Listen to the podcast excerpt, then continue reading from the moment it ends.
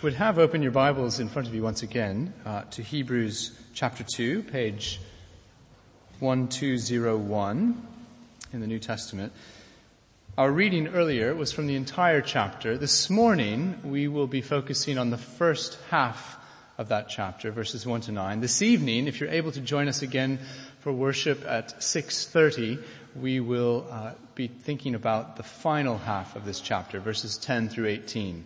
So we would love to have you back with us as we wrap up the entire chapter of Hebrews 2 this evening. But this morning, we're beginning in verse 1 and working our way down to verse 9. And in verse 1, you will have noticed that our passage speaks of paying more careful attention. Paying more careful attention. It is difficult, is it not, to pay attention to those things that we want to pay attention to often because we are uh, prone to being distracted and having our attention seized. We know from experience, however, that what we focus our attention on will powerfully shape our daily lives. And it's not just our experience, it's not just the scriptures that point us that way, it's confirmed actually by recent research in social psychology. So a few years ago there was a sort of informal experiment that was done relating to attention involving Joshua Bell, a famous violinist whom some of you may know. Bell is usually paid an astounding 1,000 US dollars per minute when he performs on his violin. And yet he agreed to pose more or less incognito as a busker, playing his violin just outside the entrance to a Washington DC metro station. So dressed very inconspicuously, Bell stood there during the morning rush of commuters and he played for 45 minutes on his $3.5 million Stradivarius violin for free. And over that time, over that 45 minutes as commuters rushed by, only a handful of people paused to listen while over a thousand passed by without noticing or seeming to notice who was playing or what was being played. A small child wanting to pause and have a glance was hurried along by his mother on her way perhaps late to work. One listener right at the end, only one listener out of over a thousand recognized who he was and stayed for the final two minutes and then greeted him and thanked him for playing. Bell came away with a hat full of $32 in coins and small notes. How could this be? Why did so many people ignore this beautiful performance by a world-class musician? How was it that hardly anyone that morning paid attention to Joshua Bell? Well, a reflection on those, uh, on the experiment by those who were conducting it revealed two primary reasons for that lack of attention. First of all, people, as you might imagine, were so focused on getting to work that they were too distracted to notice the performer. Their distraction really meant that their attention was focused elsewhere, on the meeting they had that day, on how they were going to pay their bills, on whether they were already running late for work. So the natural pressures of the working day held their attention so strongly that they missed the beauty right there beside them. The second reason they reflected had to do with Joshua Bell's appearance. See, normally he'd be dressed in a tuxedo, on the stage, perhaps around the corner in DC at the Kennedy Center for the Performing Arts, with the lights focused upon him. But here, instead, he was wearing only a baseball cap, jeans, an unremarkable shirt, standing against a wall next to some rubbish bins. And that humble appearance, in that rather humiliating context for one like him, made it so that people didn't notice him missed the one who was standing there. Humiliation and distraction are what prevented their attention. Now this morning in our text in Hebrews chapter 2, we're going to see those same dynamics at work. That humiliation on the one hand, the humiliation of Jesus, and distraction on the other hand, the pressures that face us in life, threaten together to take our attention away from the Lord Jesus. We are in danger of being distracted by both of those things. So if you don't already, as I've asked, would you please have your Bible open there to Hebrews chapter 2. We're going to look closely uh, at these first nine verses and see that God directs our attention to Jesus, especially in his humiliation. The writer of Hebrews knows that we, like his original listeners, are in danger of missing what are perhaps the most important aspects of the message about Jesus. In fact, some of us might be in danger this morning of missing Jesus altogether. This passage calls out to us to focus our attention, to refocus our attention squarely on the Lord Jesus and Him crucified. Verse 1, look at it, says this, pay more careful attention to what we have heard. And in fact, as we go on through chapter 2 and all the details, we'll realize that actually here in 1 lies the main point, the main exhortation, the primary command of this entire chapter, indeed of the first two chapters of Hebrews is right here. Pay more careful attention to what we have heard, lest we should drift away. Let's, let's look at that for just a moment. Why is this so important here in verse 1? Well, do you see the little therefore in verse 1? We should pay more careful attention, therefore. Well, what does a therefore do? You might already know this, but you might need reminding that a therefore means what comes in verse 1 is drawing an inference, a consequence from everything that preceded in chapter 1. Now if you were here back in May, uh, we had a time, uh, had a time morning and evening to work our way through Hebrews chapter 1, but that's been a while. So let me refresh your memory if I may. All the reasons given in chapter 1 are the reasons why the writer says in chapter 2 verse 1 that we must pay more careful attention. What are those reasons? Well look back at chapter 1. In verses 1 and 2, God, we're told, has spoken. The God who created all things, the God who made all things has actually spoken. And he's spoken how? He's spoken in his word and he has expressed that most clearly, most definitively in his son, the Lord Jesus. Verses 3 to 4 give us further reasons because that Jesus in whom God has spoken, after he made purification for sins, what did he do? He sat down at the right hand of the majesty on high. And, right there at the end of verse 4, you might recall, emphatic, he inherited a name. He inherited a name that was greater than any other name, greater than any name the angels had inherited. That name was Son. And in verses 5 to 13, a series of Old Testament quotations is piled up by our author in order to drive home the fact that Jesus' name of son, which he has, inher- has inherited, means that he is a king as well as a priest. This Jesus, seated at the right hand of God, is our king and our priest.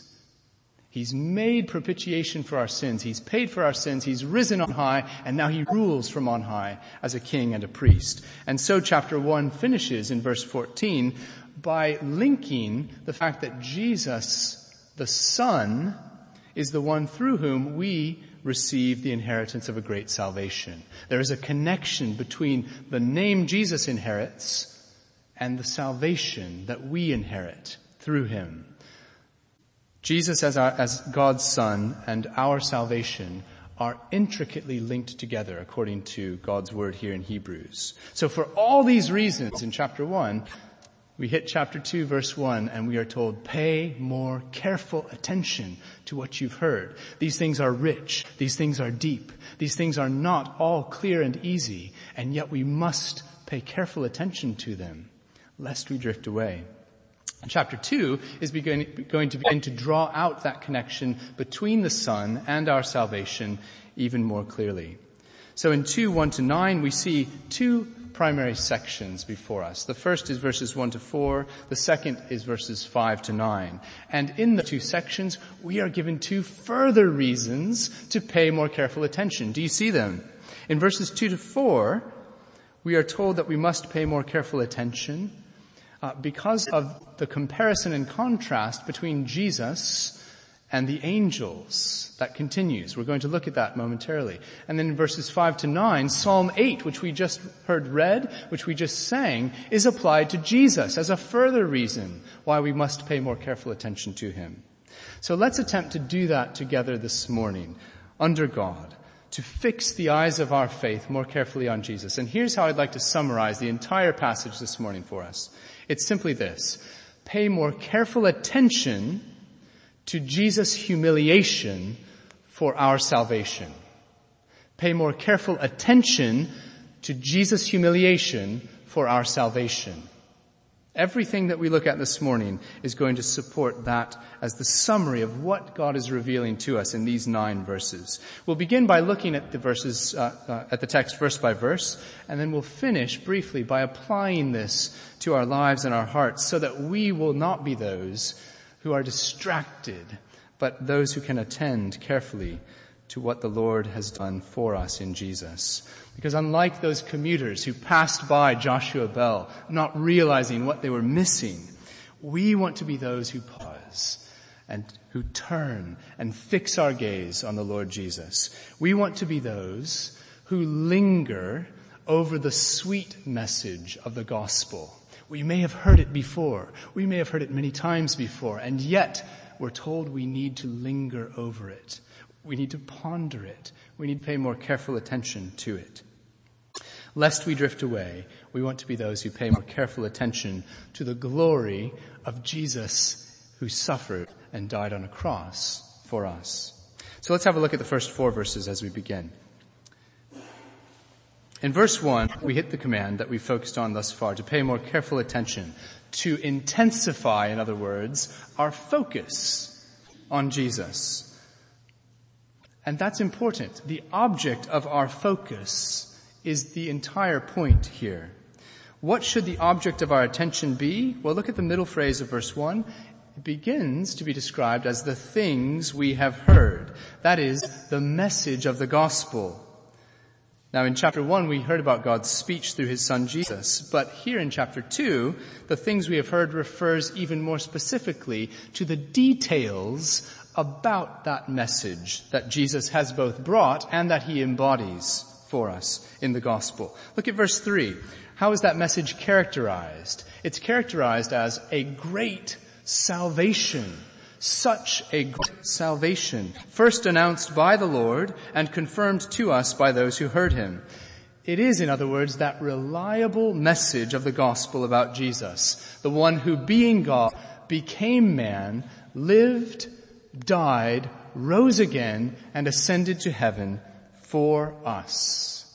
That is the great message, the great salvation to which these verses refer. And verses three and four, look at them carefully. What do they remind us about that message of the gospel? They remind us that it is a reliable message. A reliable message on which we can stake our very lives. Repeatedly attested testified to by eyewitnesses, by signs, by miracles, by God's powerful promises and working.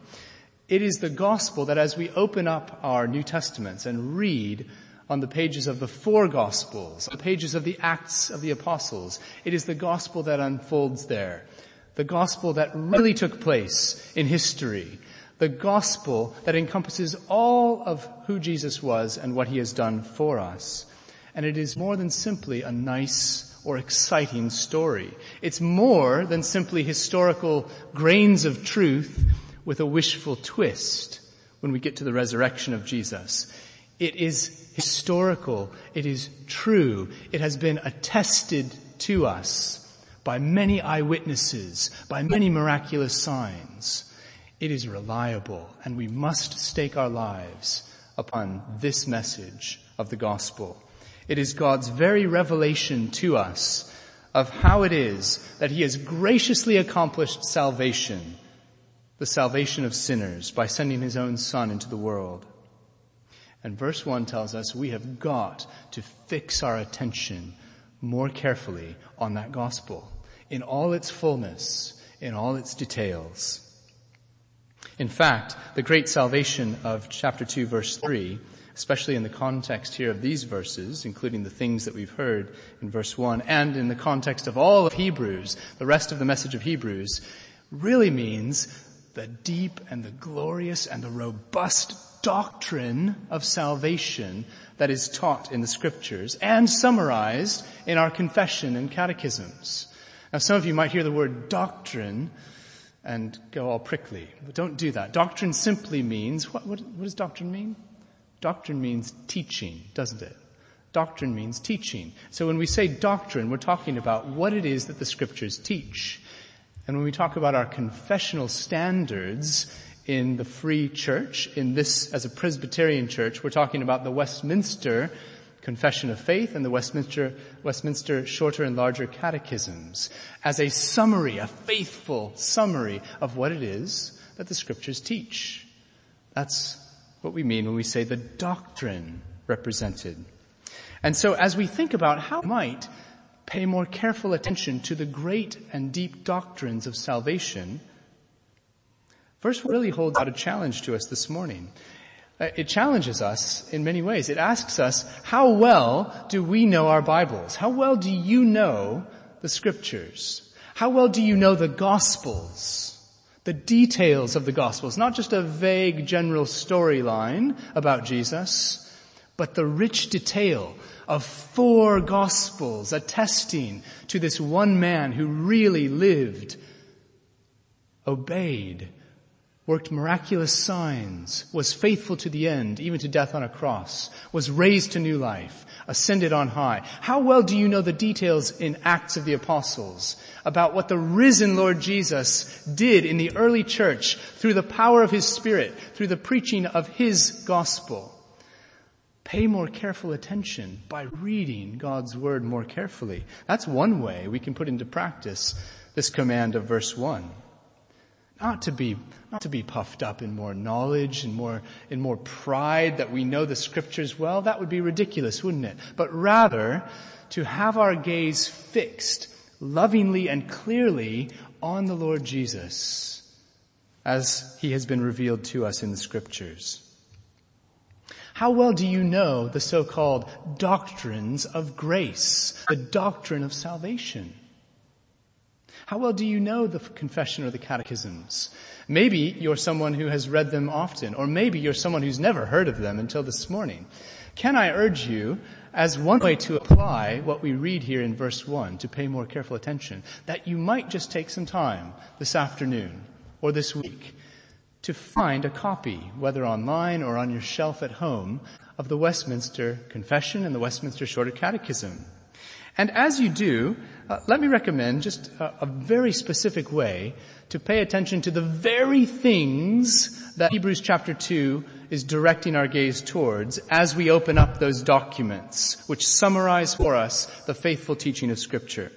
If you open up the confession, have a look at chapter 8. It's entitled Of Christ the Mediator. Now, be warned, it's not an easy read. It's not very long, but it's not very easy. It is dense, but it's the denseness of a rich chocolate torte. That's the kind of richness and denseness that you find there as it summarizes the teaching of all the scriptures about Jesus who is our mediator, the very thing Hebrews wants to focus our attention on. Have a look, work your way through those chapters of, uh, uh, those sections, those paragraphs of chapter 8 of the confession, noticing as you do in the footnotes where in scripture these things are coming from. And maybe it'll send you back there to dig in afresh and have a fresh look at those passages of scripture. And as you do, you will be paying more careful attention to the Lord Jesus. Or perhaps the confession's a little bit much. Maybe you're brand new to all of this, so I'd recommend instead for you the shorter catechism the shorter catechism. Have a look at question 27, which talks about Jesus' humiliation. It's a short answer, but again, it's dense. It is rich. And again, you have to, have to also notice the scripture texts from which the answer has been formulated. Those are just simple ways this week that you might want to put into practice the command from God's word here in chapter one and begin to pay more careful attention to the richness of what the scriptures teach us about the Lord Jesus, the things we have heard, the great salvation that we have been offered in our Savior, the Lord Jesus. Paying more careful attention to the doctrine of salvation here in Hebrews 2, 1 to 4 means giving focused attention to how it is that Jesus could ever become our Savior. Have you thought about that? How is it possible? How is it possible that God the Son became a man? We're going to think more about that this evening, by the way, in verses 10 to 18. But if it were not possible, we could not be saved, we are taught in the scriptures. We need to pay more careful attention, give more thought to how that's possible so that we can understand and apply that truth to our lives and grow in confidence in our own faith and trust in the Lord Jesus. What does it mean to say that Jesus is my Savior? That Jesus is my mediator? Or my Redeemer, these big words that Scripture uses and then defines for us, do we understand what Scripture means when it holds those words out before us? Well, whether we do or whether we don't, there is more for all of us to understand and to apply to our hearts as we pay more careful attention to the Lord Jesus. Well, notice too, before we leave these four verses, the seriousness of the command. Look at verse 1 once again. It's underscored in two ways, isn't it? The first comes just at the end there of verse 1. We are warned of the consequences of being distracted from the things we've heard, of letting our gaze shift away from Jesus to the cares of this life, to anything else. We will drift away. We're in danger of drifting away. Just like a sailor. Imagine a sailor who falls asleep on his watch. As he sleeps, the boat comes unmoored and drifts out to sea and they're lost. That is what happens to us as we let our gaze be distracted from the Lord Jesus. We drift away. We drift away in our faith. We drift away in our confidence. We drift away in our perseverance and our conviction of living the Christian life. We're in danger of drifting if we let our attention be distracted from Jesus himself. There's another reason, isn't there, uh, that that we're warned about in verses two to four. And it comes in this comparison and contrast between Jesus and the angels. If, as verse two reminds us, the message of the law in the old covenant promised judgment for every violation, every disobedience to God's word, then how will we possibly be saved if we neglect to listen carefully to the free offer of the gospel that has come to us in the Lord Jesus. Do you see how this contrast and comparison is working in verses 2 to 4? Why is it that Jesus is compared and contrasted to the angels here, just as he was in chapter 1? It's not simply an abstract comparison. It's not simply as the heading of your text might have in the NIV or whatever version you use, Jesus superior angels. Yes, that's true, but that doesn't get at what Hebrews wants us to understand just here. What Hebrews wants us to understand from this comparison and contrast in verses 2 to 4 is that this is the mediator of a better covenant, a new covenant. Whereas the old covenant given on Mount Sinai in the law to Moses was attended by angels and promises judgment for every sin we commit, Jesus mediates to us a new and better covenant, a covenant of promise, of grace, of mercy, of forgiveness for our sins. We know this is what it's talking about for several reasons here, even though our author is a bit elusive in the way that he speaks about angels. Later in, in, Hebrews chapter 10 verse 28, the same language of neglecting that we see in these verses is explicitly applied to the law of Moses. Chapter 10 verse 28, the language of ignoring or setting aside the law of Moses. But here, here in chapter 2, uh, verse 2, why is it, why doesn't he just say Moses? Why doesn't he just say the Old Covenant? Why does he say angels? Well, his hearers would have understood what he meant, even though we struggle a bit. And let me show you why. Because the angels were there with Moses on Mount Sinai, according to the Bible. In Deuteronomy chapter 33 verse 2, we're told that the Lord descended upon Mount Sinai with tens of thousands of his holy ones, with fire, flaming fire in his right hand. And then in the New Testament, in Acts chapter 7, Stephen is giving a speech before the Sanhedrin, rehearsing God's redemptive acts in the Old Testament. And in verses 38 and 53 of Acts chapter 7, Stephen twice mentions the facts, fact that angels were present with Moses on Sinai. In verse 53, as he concludes his condemnation of those Jews to whom he was speaking, uh, who didn't believe in the Lord Jesus, he, he calls them the ones who had received the law of Moses delivered by angels and yet did not keep it. Likewise, in Galatians chapter 3, 19, Paul writes that the law of Moses was added digressions and put in place by angels through an intermediary. See, the angels were there with Moses on Mount Sinai at the giving of that old covenant, that law, which stood condemning all of us as sinners.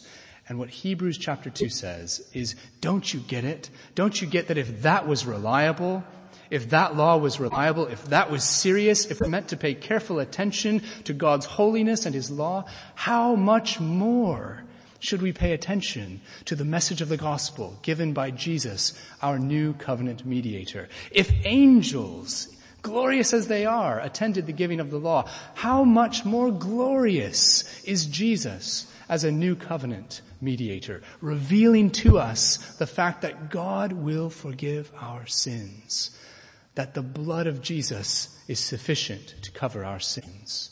That's the point of the comparison and contrast in these verses. So this is the first major reason for verse 1, why we must pay more careful attention to Jesus' humiliation for the sake of our salvation. Because if we don't, verse 3 says, how shall we escape? How shall we escape? God's word is very clear, brothers and sisters. There is no escape from the final judgment on that last day. Later in chapter 9 of this very letter to the Hebrews, we're told that it is appointed once to all people to die and then the judgment. How will you stand before the Lord of heaven and earth on that last day of judgment? Will you stand quaking before the judgment of the law given through Moses by angels? Or will you stand confidently embracing the Lord Jesus as that new covenant mediator in who can find forgiveness of sins and escape the judgment of God and receive his blessing? We must pay more careful attention to Jesus offered to us in the gospel well, on to verses 5 to 9. We see yet another reason for paying closer attention to Jesus. And it's just this. We see the Son of God held out to us as Christ crucified. The language of seeing, of contemplating, of considering, of paying attention is rich and important language in Hebrews. If you have a chance to read right through Hebrews this week, and I hope that you might, I want you to pay attention to that language as it recurs. What is it that our gaze is being directed to again and again? What is it that we see with our physical eyes?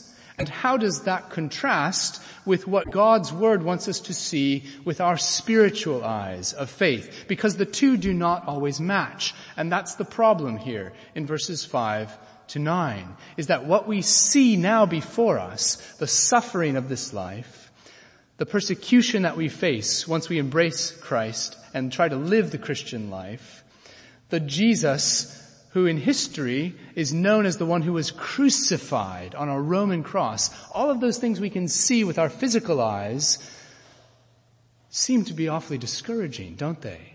And they threaten to pull our attention away from what Hebrews wants us to see with the eyes of faith, namely that the crucified Lord Jesus is actually King Jesus, seated on his throne, ruling from heaven. That actually all of the suffering that we face in this life, all of the challenges to our Christian life just now, are in that King Jesus' hands, that he's sovereign over those. So let's see how these verses are a great encouragement to us as we seek to pay more careful attention to Jesus. Look at verse 8. Yet at present we do not see everything subject to him, but we see Jesus, who was made a little lower than the angels, now crowned with glory and honor because he suffered death. Jesus' glory, Hebrews insists, along with the rest of the scriptures is actually his shame. It's a, it's a great paradox. The paradox of the way God has designed the world to work, the way that he has worked redemption is that the way to glory is through shame, through suffering, through death. Jesus sets the paradigm. He marks out the trajectory that everyone who follows him must march along. The way to glory is through shame. Though divine, Jesus stooped to become a man. Leaving the joys of heaven, he came to earth to suffer. Though innocent, he died the death deserved by sinners. And all of this suffering, all of this death led to his glorious enthronement. This, my friends, is what Jesus' humiliation means.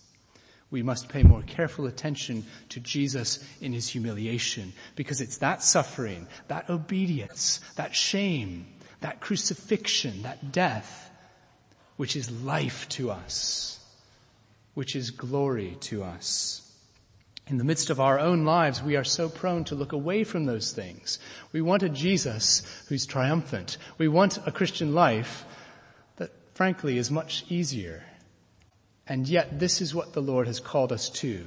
And so in Hebrews 2, we are told in order to persevere, in order to have confidence, in order to move forward in the Christian life, pay more careful attention to Jesus in his humiliation.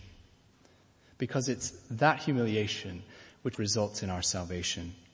Verse 5 continues the contrast, doesn't it, between Jesus the Son and the angels. And at this point, God's Word brings out a further paradox. Now, not, we don't have time this morning uh, to plumb all of the details of why it is that these verses take over from Psalm 8 so much that they apply straight away to the Lord Jesus. But we'll try, we'll try to understand it just a bit.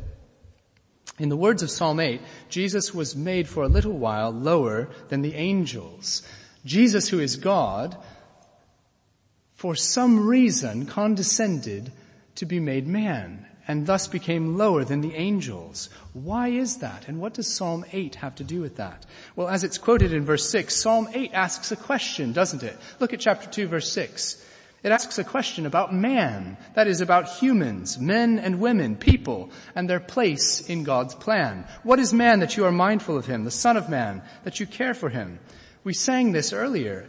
And Psalm 8 goes on in verses 6 to 8 to speak of the dominion that the Lord gave to humans right from the beginning at creation. It's a psalm that calls to mind the creation story about Adam, that first human. He was to rule God's creation wisely and in holiness, living in perfect obedience to God's will. And had Adam actually obeyed in that charge given to him by God, he would have been confirmed by God as his king on earth. Adam would have ruled in righteousness over all the beasts, all the birds, all the fish of the sea. And the, neither the earth nor we would have experienced the brokenness and the misery of sin. And yet we know that Adam failed. He failed to obey God's word and his will. He sinned and he was cursed as a result. And that curse lies upon us and upon all creation, even to this day. So what does Hebrews 2 do with Psalm 8? It applies it directly to Jesus. It teaches us that Jesus succeeded where Adam failed. Where Adam was crowned with shame and misery in his disobedience, Jesus was crowned with glory and honor because he obeyed even through suffering and death. But in order for it to be so, Jesus assumed Adam's nature, our nature. He really was made a little lower than the angels for a time. He took up that task at which Adam had failed so miserably. And because of his willingness to humble himself, look at what verse 8 says the result has become. God has made everything subject to his feet and has left nothing outside his control. Brothers and sisters, do you hear that phrase? There is nothing outside the control of your Lord Jesus. Nothing out of control. Pause and consider that for a moment. Pay attention to that statement for a moment. Not your job, not your lack of a job, not your boss, not your coworkers, not your family, not your parents, not your children, not your illness, not your health, not your finances, not your struggle with besetting sin. There is nothing, nothing outside the control of the Lord Jesus as a result of his perfect work and humiliation. He is now crowned as king, ruling for us. Do you believe that this morning? Will you focus the attention of your faith on that?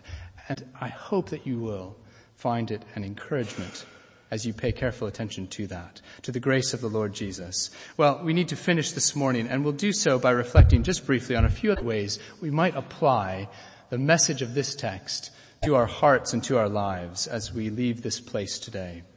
What is this grace? What is this grace that is spoken of in verses 8 and 9? The grace that results from Jesus' humiliation. It is a grace that gives us life when we deserve death. It's a grace that brings blessing when what we deserved was curse. It is having our sins completely wiped away by the blood of the Son of God shed on a cross for us. It is the privilege, as we'll see this evening, so please do come back, of being called brothers and sisters of Christ, being part of God's family. It's the honor and the mercy of having access to God anytime, anywhere through prayer. It is the knowledge that we can enter into His presence freely and with confidence. It's freedom from anxiety, from fear of persecution or death. This is the grace that Jesus offers to us as the result of His work. So how do we do what verse 1 commands? How do we pay more careful attention to Jesus' humiliation for our salvation?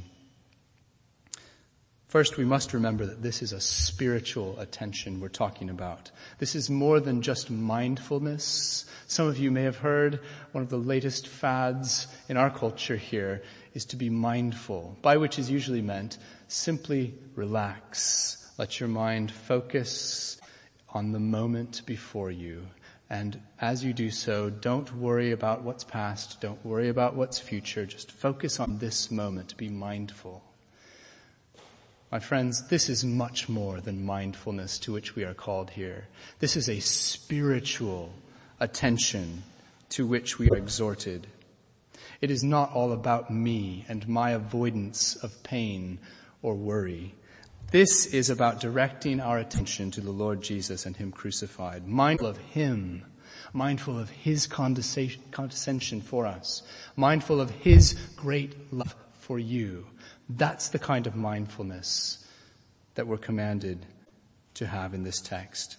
How do we do this? Well, we do this by embracing Jesus by the means that God has appointed, by reading His Word, by praying as we meditate on His Word, and quite honestly, friends, we do it by what we're doing just now, by gathering together for worship on the Lord's Day, by spending time in spiritual conversation this afternoon, by regathering again this evening, by taking one day each week and saying we will focus our attention on what the Lord has done for us in the Lord Jesus. And we will put from our minds the worries and the cares and the stresses and the pressures of the rest of our week and we will let the Lord speak to us these words of love and grace. The Lord's Day is one of the ways that we can pay more careful attention to the Lord Jesus. And finally, we have to remember that this spiritual attention is meant to be focused on Jesus' finished work. It isn't an attention of work. We don't want to make paying attention to Jesus a new kind of work that we're striving to do. Rather, it's the attention of faith. This is even paying attention by God's grace. We need to ask His help because we are so weak, so frail as we try to focus our attention, aren't we? And so as we try to focus that attention, we ask for the Lord's grace. Martin Luther, one of the great reformers of the 16th century, described the perspective uh, that we are after here in looking at life uh, as being the theology of the cross. We want to put on lenses as we pay attention to Jesus that give us a cross-shaped perspective on our own lives. We want to have the theology of the cross front and center in our lives so that when we see suffering, when we come up against difficulty, we realize that the Lord Jesus has already passed that way and the Lord Jesus is ruling for us, that his work is finished for us. Hebrews will return later to this theme of spiritual attention at the end in chapter 12 verse 2 where we are told, let us fix our eyes on Jesus, the author and perfecter of our faith who for the joy set before him endured the cross, scorning its shame, and sat down at the right hand of the throne of God. It's yet another way of saying, at the end of this wonderful letter, we must pay more careful attention to Jesus' humiliation for our salvation. May the Lord grant us grace to fix our eyes on our crucified King and to fix our ears on the notes of grace that he proclaims to us. Amen. Let's pray.